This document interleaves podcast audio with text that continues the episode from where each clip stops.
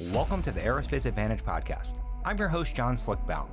Here on the Aerospace Advantage, we speak with leaders in the DoD, industry, and other subject matter experts to explore the intersection of strategy, operational concepts, technology, and policy when it comes to air and space power. So, if you like learning about aerospace power, you are in the right place.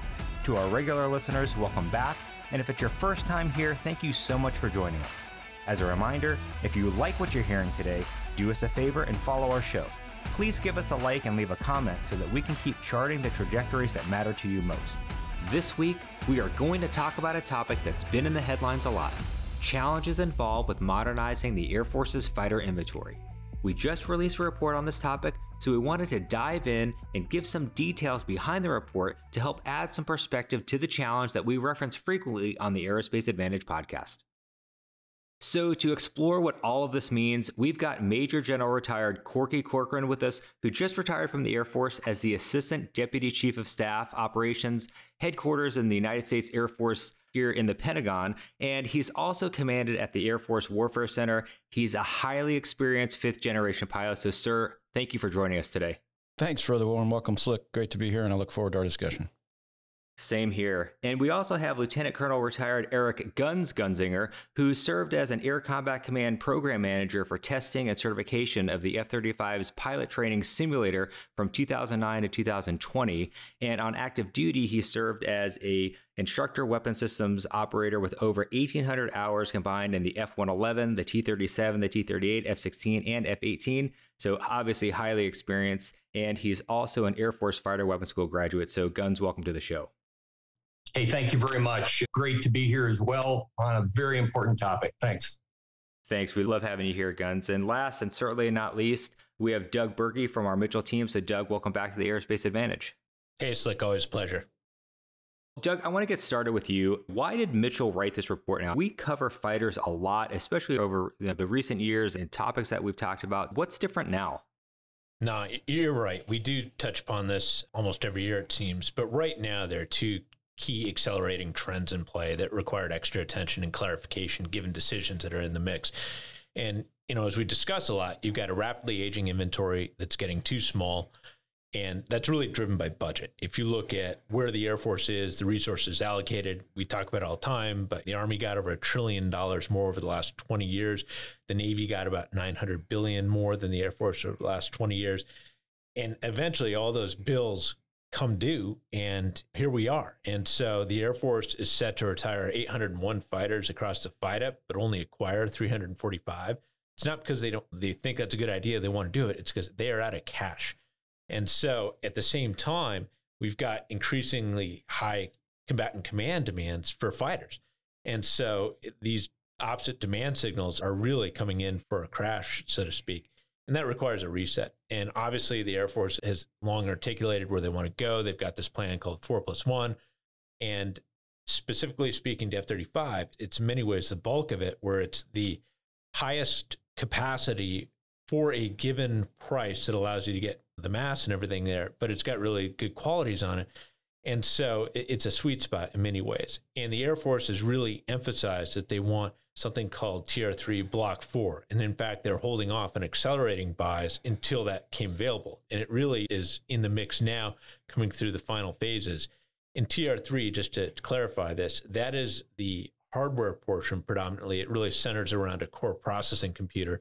And then Block 4 is mainly software. And they've got some hardware with it too, but think about it more like TR3 is like that new cell phone you get. And that's able to handle a lot more advanced apps, things like that. And Block 4 might be more like the apps that you download, but you need that processing power to do it. And those terms get thrown around a lot, but there is significant confusion as to specifically what they mean and why the service is so hung up on it. And given how important the F 35 is to the mix of resetting the fighter force, we really wanted to define both this problem, but also what is a major portion of the fix and why these capabilities they've been holding out for are so unique and important. But that's kind of my thumbnail sketch on, on what prompted us. And it was really demand based. We were getting a lot of questions from the Hill and other actors in town who kept saying, look, we know this is bad, but how do we get out of the spin here? And so that's really what we were trying to answer the mail on. Well, Doug, I think I might have G-locked or almost G-locked when you gave the numbers of retiring Can you give those numbers again of what we're retiring and what we're replacing over the FYDP? Yeah. So, really, in, in the current budget that was submitted to the Hill, the Air Force is asking to retire 801 fighters across the next five years, something called the FYDP, and only acquire a 345. And bottom line, from capacity perspective, that's a death spiral. We've already cut our fighter inventory by half since the Cold War. And you think about it, you've got China, you've got Russia, you've got Iran, North Korea, and then you still have non state actors in the Middle East, Africa, and other places. This is not a safe world. You need this kind of capacity. And I just want to emphasize no form of joint power is viable without what fighter aviation brings to the table. And so this is what I'd almost call a keystone capacity. You have to have it or nothing else works. So we really need to take care of this investment. Absolutely. Thanks. Thanks for doubling down on that. I really appreciate it. I want to switch over. Corky, as the deputy A3, you were really focused on helping meet COCOM demands for all the forms of Air Force capability, including fighters, of course. And we talk about that here on the Aerospace Advantage quite a bit, really focusing on what COCOM demands are. So, can you talk to us about the demand signal that you saw sitting in that seat? And I know Doug hits upon it every once in a while, but I really want to hear your insight and your point of view. Yeah, absolutely slick. And you bet Doug nailed it. COCOM demand is simply insatiable, and we don't have the capacity required to support it, period. I'll just try to build on what he said from my perspective in my last job there in the Pentagon. First thing I think is important to talk about is the concept of risk and what type and who owns it, because that really illustrates the natural tensions that exist in our global force management allocation process. So there's generally three litmus tests that are considered by the SecDef when he's trying to determine how he's going to respond to a force allocation decision. So risk to mission, risk to force, risk to strategy. So walking through each of those, if you're a combatant commander, your focus is the mission. You have about three years in the seat. You're very near term focused. Your job during your tenure is to, to make sure your region of the globe stays peaceful, right? Period, for better or worse. You're naturally going to ask for any and every force element required to do that. So you're not particularly concerned with the mission and other AORs or the overall health of the service force elements for that matter. And I don't mean that in a pejorative way. It's just, it's not what you're getting paid to do. So that's what the COCOMs do. It's risk to mission. Meanwhile, the service chiefs, their job is minimize risk to force. So their priority is to build and preserve readiness, ensure equipment's in top condition, forces are prepared as possible for a wide variety of ops, including worst case fight with the toughest adversary out there. And then finally, risk to strategy. This is an area I think a lot of folks would say we've largely neglected or only paid lip service to in the past, in the recent past at least. But I truly believe there's some good reforms underway in the building that are trying to bring this one to the forefront. I want to illustrate that. Even if you have ready forces and it's the right maybe mission decision to some to send those forces there, it might not be the best thing for your overall strategic goals as a nation. And we've been ignoring that, but that's really coming to the forefront now, which, which is really good news, I think, for the Air Force and for all the services. So you take all that into account and circle back to what Doug highlighted. We simply don't have enough fighter forces to fill those COCOM demands. Now, the math is pretty simple there. Day to day demands about 60 fighter squadrons around the globe. And we have about 55 operational squadrons right now. And eight of those, eight or nine of those are A-10s. Those are great airplanes, but there isn't a COCOM out there right now who wants them because they can't help out with the air-to-air mission that all the COCOMs are struggling with. So we really only have about 47 squadrons available to meet the 60 squadron requirement. So the question comes down to where does the SecDef want to take risk? And in Corky's opinion, it has to be mission right now in lower priority AORs as defined in our national defense strategy for the near term. Otherwise, we're going to break the force which will cause us to fail the strategy. Yeah, for our listeners out there, you heard it from the guy who was answering the mail from the COCOMs and on what they needed. So I, I want to really dive into this a little bit more. It, what about the composition of the force? Because the report highlights that we're still very much a fighter force that was designed in the back half of Vietnam, largely procured in the 70s and the 80s. And frankly, these airplanes are worn out and they lack the capabilities necessary to fight and win in the modern threat environment. We really haven't bought enough new fighters like the F 22 and the F 35 fast enough to populate the force in sufficient numbers. So this means we're roughly at a 20 to 80% split between fifth gen and fourth gen. So how does that factor in when you seek to meet COCOM demands and what do they want? Great question. First, as I noted a moment ago, there is no desire for A-10s right now, except in an additive form. So if I'm CENTCOM commander and I say I need two fighter squadrons and you offer to give me a, an A-10 squadron, they'll be great plus two squadrons. So you're going to end up with three if you send A-10s over there. So they're purely additive because they can't do what the COCOMs need them to do. So it would be really helpful from the COCOMs is it would help for the Air Force and for our joint force if the COCOMs made that point in their Hill engagements, to be honest. Can you picture Admiral Aquilino or General Cavoli or, or General Kurilla going over there and saying, Hey, Congressman, I can't get the Air Force forces I need to do my mission because the Air Force doesn't have enough of what I need. And part of the reason is the Air Force can't divest the A 10s and utilize those airmen to field more of what I do need. That would be very helpful if the COCOMs would do that. Now, really addressing what you're getting at, what do they need? In every AOR, what we consistently see is a desire for modern sensors, modern sensors that can find, fix, track, target, engage a myriad of threats in the air and on the ground. So that I said modern sensors, I didn't say fifth gen because this includes F 15Es and F 16s that we've upgraded with the AESA radars and modern EW, for example. Those upgrades that we're in the process of completing on those fighters that are part of the four plus one plan are all helpful to meet com- COCOM demand. Now, meanwhile, as you get to areas that COCOMs have that are in closer proximity to more competent and capable adversaries, the unique attributes of aircraft like the F 22 and F 35, in addition to the modern sensors that they have, are in much higher demand due to survivability and some other things they can bring to the fight. And we simply don't have the capacity in that fifth gen force that we need right now. Yeah, I'm like tightening my lap belt here is getting fired up listening to your comments here, Corky, because you're hitting the nail on the head. And until people really emphasize this to their elected leaders of what the Air Force needs, we're looking at a pretty bleak future if it comes to going to war with a near peer threat. So I want to switch over to guns here because you served in the latter part of the Cold War and it was a much bigger force then, right? And how did that impact the dynamics that Corky's talking about right now?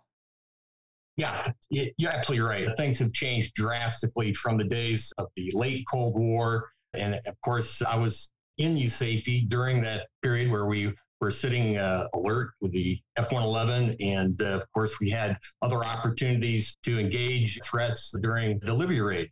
But during that time, we did have a very strong force of fighter aircraft stationed over in Europe. We had supply chains that, that worked. We were able to get the supplies, weapons, and people to places when we needed them. Of course, now with the drawdown, the drastic drawdown that we've seen over the years, that is a much more difficult supply chain to stay on top of and to feed.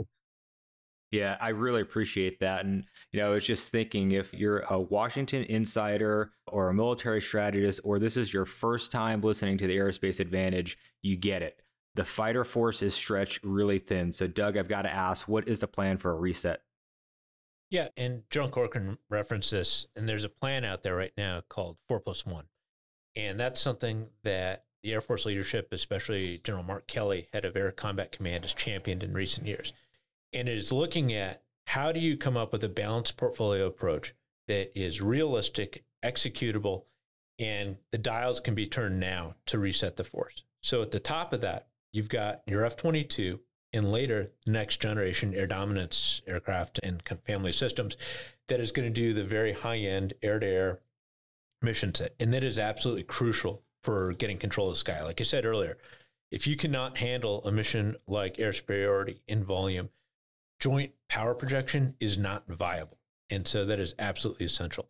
Right now, that is severely undersized. With the F 22, we we're supposed to buy about 780 that later got cut to 381, and we only ended up with 187. And so we have been taking extreme risk in that category for quite some time. Next generation air dominance is supposed to help replace that with a newer set of capabilities. But the problem is, it is going to probably be expensive. And so that is going to limit the quantities that we're able to get in total. And so just keep that in mind for that mission set. Next, you've got the F 35, and that is an aircraft that was always developed in parallel with F 22. So the F 22 brought very sophisticated air to air capabilities and then later added air to ground. But the F 35 was always very capable with stealth in the fifth generation combination of sensors, processing power, connectivity, advanced electronic warfare. But it brought that to you at a lower price threshold. You know, there were some capability trade offs, of course, to, to manifest that. But it was really supposed to bring key fifth generation attributes in massive volume. And it's still part of the mix for that. Then further down the line, you've got the F 15EX, which is a very new set of capabilities in an F 15 outer mold line that we've seen on ramps for a long time. And so think about that of having the sensors, the processing power, the connectivity, the ability to carry very large payloads, large munitions, and all that. The problem with that, though, is it is not stealthy. While it does have some very new electronic warfare capabilities, not having the low observability baked in does have some limiting factors when and where it can go. Then further down, you've got F 16. And we still have a very sizable inventory of those aircraft. They are not new. They're many decades old. I mean, Slick, you put many an hour in those aircraft, and we're going to keep those online longer. And that is what is bringing your mass capacity for a price point that you can sustain. Not only do you already own these things, but the hourly operating cost. And Homeland Defense, think about operations in the Middle East or in Europe when the threat isn't super dialed up. They're still a very useful utility player. But in that bench, you really see the F 35 stands in a very important role because it brings capability and capacity to the mix. And we touched upon this in the conversation earlier, and it's what Guns is talking about. But remember, in 1990, we had over 4,500 fighters on the line. Today, depending on how you count the numbers, we're down to about 2,100. When you apply the aircraft that are actually available for missions. So you, you su- subtract what's in test and training and all that. You apply mission capable rates. You're down to about 900 something. And then of that, you look at what percentage is fifth generation. And that is very small. Like I said, we only bought 187 F 22s. Of those, about 100 are available for operations at any given time. Let's say you were to throw all those into theater at once okay, great. But then you figure out we actually rotate these things in so it's sustainable air power. So kind of divide that third, third, third, you figure a third are gen- generating to go out for a mission, or a third just finished up a mission, they're coming home, and another set are getting ready to launch all. You're down to about 30 at a given time. You stretch that out over an area of responsibility as big as the Pacific, that is an insanely small number. And F 35s, we simply have not scaled the buy fast enough to meet the original targets that we were supposed to have to fill in for what we knew were A10s that had to retire, F15s had to retire, F16s had to retire, and all that. And so this is really the challenge we sit. And we've now got A10s that average 41 years in age. F15 Cs and Ds are about 38 years. F16s are about 32 years age in, in average. And those aircraft have been worn very heavily. They they fly, they pull high G's, they carry a lot of weight on board, they live outside, they've been flying combat for three decades straight. Even newer types like an F 15E are around 30 years old on average. And so this is just a modernization cycle that has got to occur. And we've always kicked the can on this.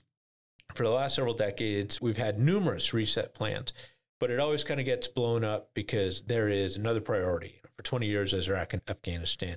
Or there was a Budget Control Act, which took a lot of money and really set modernization back. This is an enterprise that, if you do not reset it now, is going to be under acute stress. And we really saw signs of that this last fall when F 15s were retired from Kadena. And we simply did not have available new aircraft to backfill them because we hadn't been buying them enough for the last several years. And so to maintain a presence there, because obviously very important in the Pacific, we were just rotating aircraft through from other units. When you do that, those crews are not getting the training opportunities they need. You are really stretching the pilots and the maintainers, taking them out of their home station, and they're not available for other core missions. For example, we pulled F 16s out of Europe the very same time Putin is fighting in Ukraine to go back backfill Kadena. I mean, that's robbing Peter to pay Paul. And so it's just a very important part of where we got to go is get real about reset. If it's always about program next, you're never going to have a program at all. Yeah, I can see like the tweet response from like a, a Chinese general. Just it's just like the popcorn eating meme, like smiling and nodding, like, "Yep, Doug, keep telling us all this stuff. but You're making it really easy for us. Keep running down your force and, and don't focus on the Pacific." Yeah, it's just crazy to me where we're at right now. Corky, I want to shift over to you and just ask you plainly why is the F 35 a unique part of this mix? Yeah, thanks for the softball there. It's pretty easy to follow what Doug just said. For all the reasons he hit on, simply stated, it's a sweet spot for capability, capacity, and affordability. It's available now, it's available in numbers, and we need the numbers. We have numerous allies and partners committed to the program for the long term. We just have to acknowledge this is where we are and get on with it. It's what we need to do as an Air Force as a nation. We should have more F 22s. We don't. We need to field NGAD and the complementary CCA force to provide mass with it. True, but that's going to take time. And Times a luxury we can't afford in the coming decade, or really for the foreseeable future. We're on a clock with some real adversaries, and they're probing us every day for weakness, and we don't want to give them any bright ideas. Yeah, I could not agree more. And Guns, I want to ask you this. The Air Force could have surged F 35 production a long time ago, but they didn't. And they were really vocal about wanting an aircraft that had technology with a refresh 3 and block 4 capabilities. So, can you talk to us about what that means? Yeah, as Doug mentioned, TR3 is really the key to unlocking those block 4 capabilities. Some of those improvements that we have due to the Block 4. And of course, the TR3 upgrade includes much higher processing rate, new computers. The integrated processor that's in the jet has been upgraded to, to take in this amazing amount of data that's coming in from the sensors in the aircraft. Now, those sensors are being upgraded. There's a large hardware upgrade to the TR3 and going into Block 4. Some of the antennas throughout the aircraft that collect the uh, electrons, the radar, the radar in the jet, going from the APG 81 to APG 85. We have all the visual systems that feed data into the pilot, such as the electro-optical targeting system, the EOTS, that's used for both air and ground targeting. Surface targeting can be over the surface or over the water. Also, the distributed aperture system or DAS, that is a 360 degrees set of cameras around the aircraft that feeds into the pilot's heads up display, if you will. It's the HMD, the helmet mounted display. It's a, a amazing helmet that the pilots have optics that can allow him to see throughout not only the aircraft and look visually through the aircraft, but behind him, forward, again, in a 360 degree view. Now, what about teaming between actors in the battle space?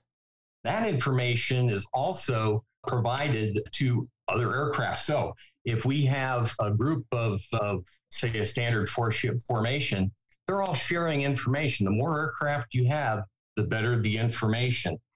What also is enabled by this upgrade for TR3 and Block 4 is being able to share that information with other fourth gen platforms. Very important, especially when you have so many different aircraft going into a fight. It's not going to be all just fifth gen or sixth gen initially. It will be, but then we'll go into a more of a fourth gen fight as we get air dominance. But this ability to share information is not just aircraft, but also aircraft to ground. So we have our ground surface combatants for the Army, Navy, Marines that can share this information as well.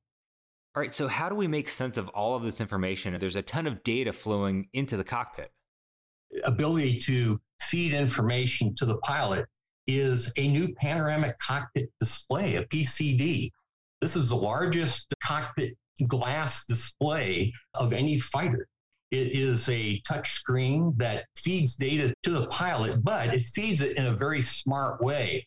Essentially, it is an artificial intelligence portal that tells the pilot the most critical information that he needs to know for mapping out the battle space and taking action. As part of that system, we have something called Fusion. Fusion takes all that data that I've talked about from our various sensors, feeds it into a processor, and then puts it out to either the pilot or to other aircraft in the formation. And you can very rightly think of fusion as artificial intelligence. It is essentially an artificial intelligence processor that will take data from the battle space tell a pilot interpret that information based on its deciphering of the electrons that are being brought in. All right, and what about carrying more weapons? We also have the capability with Block 4 to increase the amount of weapons that will go in the aircraft. We're expanding the weapon bay from, for example, carrying four AIM 120 missiles to six. We're expanding the weapon bay capability to include the internal carriage of the AIM-9X. Currently, we carry the AIM-9X out on the external stores. It'd be nice to carry those internally, which we can with Block 4.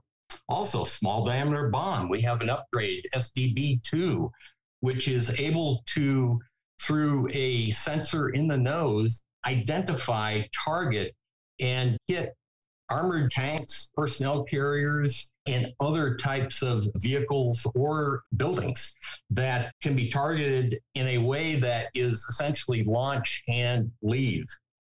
When you look at it, what this really allows the aircraft to do is better understand the battle space to know when and where to insert the jet, how to team with others, and really drill down on very challenging missions, especially things like the SAM suppression and electronic warfare and all of that. And that's really awesome. If I were going to boil it down, I would say it gives you two things capability advantage and information advantage.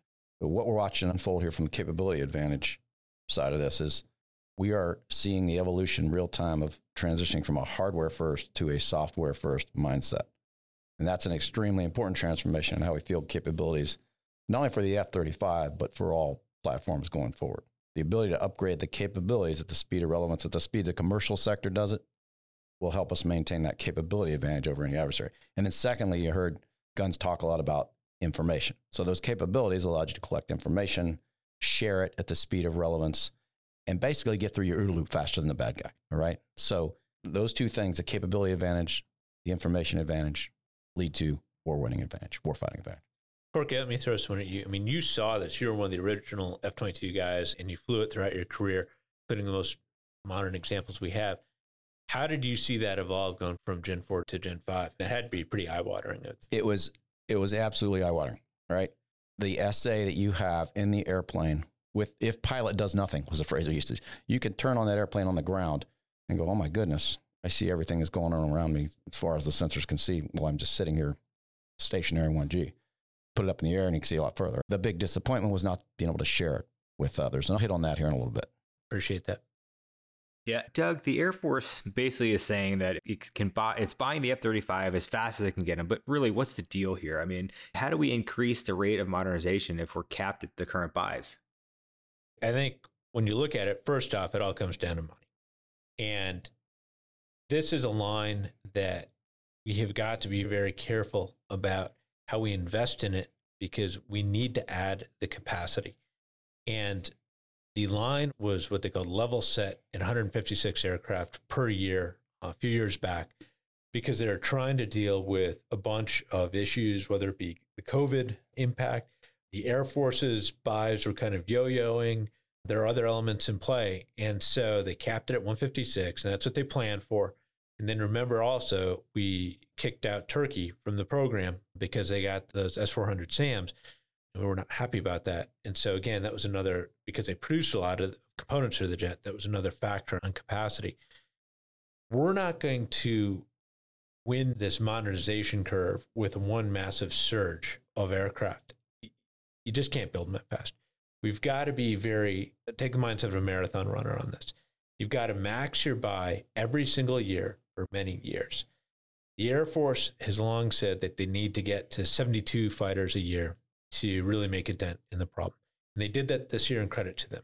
We would actually argue it needs to go higher.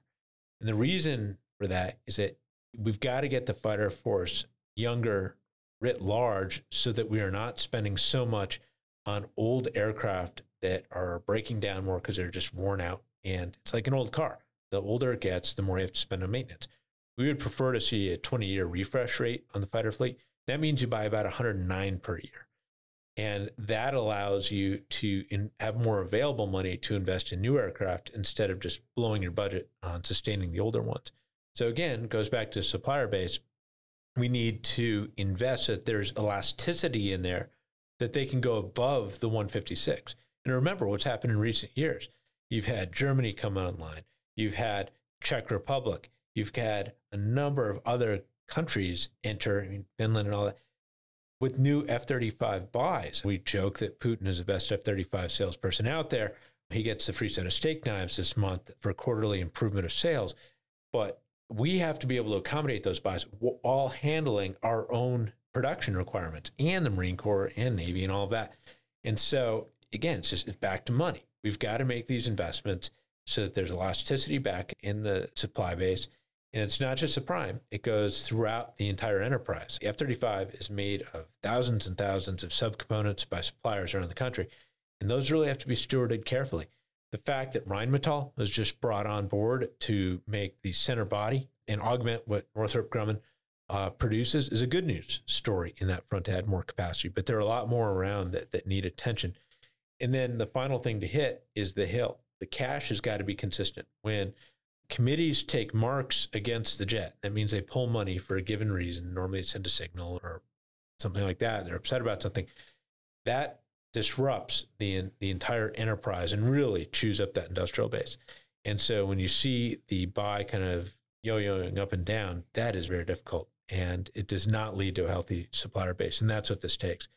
And so the Air Force and the other services and the allies need to buy this thing as, at a higher rate in a sustained fashion as possible, but you got to have a supplier base that can match it. Gunz, we've had delays with testing TR3 and Block 4 capabilities, which components, the challenges we're discussing. And the Air Force is less than pleased and is refusing to accept jets until Block 4 software is complete. Lockheed Martin is manufacturing these jets, and the jets are going to be parked at Fort Worth until the end of 23 or early 24. So, how do we help accelerate the testing? Yeah, that's a very important point that you're making there because the jet, the F 35, with the TR3 and Block 4 upgrade, has essentially outgrown our capabilities on ranges, on open air ranges, to test to the full extent of the capabilities of the jet. So, what do we do? There's a couple of options that have been adopted starting a few years ago, and that's called simulation distributed mission operations. There's a software that is being used in the simulators called Joint Simulation Environment, and that allows aircraft testing, actual aircraft software testing in a simulator that is tied to other F 35s, other F 22s, and other air assets virtually through a distributed mission operation. And it can be one simulator can be on one side of the country and the other over in Europe, even. The simulator, turning to the simulator to test Block 4 is really going to be a key when it comes to the high level capabilities of the F 35 that we don't want to test in an open air environment. And there's been a lot of stumbling blocks with the joint simulation environment. And that is why we have not had a final operational test and evaluation report for the F 35 so we can go into full rate production. However, very soon they should be complete with final upgrades to the JSE, Joint Simulation Environment, so they can press forward with that testing, satisfy DOT&E, and of course get a report to Congress so they can go with the full rate production. Yeah, Gunz, thanks for that. It really sheds a light on what's going on and what the next steps are. Doug, do any other folks really have to dial in to achieve the goals that we need for F 35 to deliver on time? Yeah, everybody owns a piece of this. First off, industry has huge responsibilities. The prime, the suppliers. Right now, we've got this software challenge on Block 4 because the central processing computer for TR3 was late. These things compound. It's a hugely complex set of circumstances there. DoD and the Joint Program Office and the services, they obviously own huge components to this in maintaining stable requirements and really trying to standardize the buys and all of that and the standards in play. That's huge. And then obviously Congress, they've really got to hold the funding and the oversight elements in a consistent level, not give me a free pass, but hold it consistent. And you've seen things ping around a little bit too much in recent years that has not led to stability and, and that leads to longer timelines. Sure. Now, Corky, I want to lean into your experience here as an Eagle weapons officer who saw the F 22 come online and you were one of the first to fly it. I'm sure you guys had teething problems. So, how do we know when we're solving these problems that we're talking about and what do solutions look like? Yeah, I'm going to be a very big picture here. I'd say it's a pretty simple metric. It's a healthy force. And all the things we've been talking about here. That means we got enough fighter squadrons, organized, trained, and equipped to meet a reasonable level of COCOM demand. Right now, we don't have that. We got a shortage of aircraft. We got a shortage of pilots. We got a shortage of maintainers. And that's just to name a few in our Air Force. And the limited forces we have aren't getting enough opportunity to train and prepare for a high end adversary because of this insatiable COCOM demand. So we're just not healthy. But we can get there with the right level of investment, the right focus, and a disciplined approach. We can get there. Yeah. And so now I've got to ask the counter to that. If we don't, Corky, you know, what's the risk involved with failing to hit the marks? I think this is a pretty simple one too. I think General Brown said it best accelerate, change, or lose. Losing is the risk. And so the next, what's losing look like? From the adversary perspective, it's we failed to determine. They thought the choice they were going to make, that the benefit outweighed the cost that we can impose on them. So then they choose to use force to achieve some sort of revisionist objective, like we're seeing happening right now in Ukraine. And we talk about some other adversaries that might choose to try to do that too if we look weak. There's a failure to assure. If your allies and your partners lose faith and start leaving the team, that is not good. That's losing in my book. So ultimately, this goes back to my first comments I made on risk. In the near term, if we choose to prioritize this COCOM mission risk over our risk to force, the forces we have will not be sufficient in times of crisis and our strategy will fail. So the only way out of this is to build back our force structure. That is how we'll minimize the strategic risk. That will require, though, in the near term, some additional risk to mission. So we got to accept that. We got to make those tough choices if we really want to move forward in the right direction. Now, Slick, I'll weigh in really fast here. For the past 20 years, we fought two wars and we lost them in slow motion. And people walking down the street in America didn't really feel too many tangible consequences. Obviously, there were families that were significantly affected with service members wounded or killed, and that's tragedy. But big picture, people didn't feel it. When we look at where China is going and their values and the competition underway, if we lose that fight, that is truly an existential moment for this country that every single American will feel in severely adverse ways, ways that we haven't had to think about since the Cold War or World War II. It is time to get real about solving that now so we don't have to face that reality. And that, like I said, it's a marathon solution. We got to get on with it. Yeah, I could not agree more. And I can't say thanks enough for everybody weighing in on some of these things, but I don't want to end this podcast on a downer, especially since we have Corky with us. So I want to ask you about one of your favorite fifth gen flying stories. And when did you really see the power of this technology click?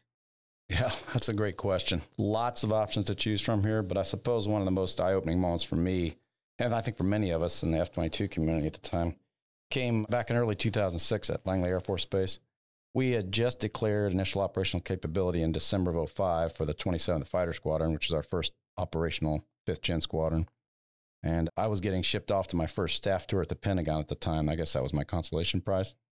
Anyway, for my final flight at Langley, we set up our first large force mixed employment mission. It was the first time we'd flown a big mission with multiple F 22s and F 15Cs on the same side. It was a defensive counter air mission with me in the lead of four F 22s and had four F 15Cs as well. And we were up against what felt like the entire East Coast that day. It was F 18s out of Oceana, F 16s from Atlantic City, F 15s from Langley, all simulating advanced enemy fighters. And then even a couple of B 52s that happened to be in the area training that day joined the fight. So the eight of us, four F 15s, four F 22s, outnumbered about three to one by the fighters and dealing with the bombers, defending a notional island. The results really surprised us all. So we didn't lose a single F 15C or F 22 on the blue side, but what was even better was the F 15Cs didn't even get shot at. Wow. And the F 22s were never detected. And, and that was because of the synergy between the two that we just hadn't realized because we hadn't done it.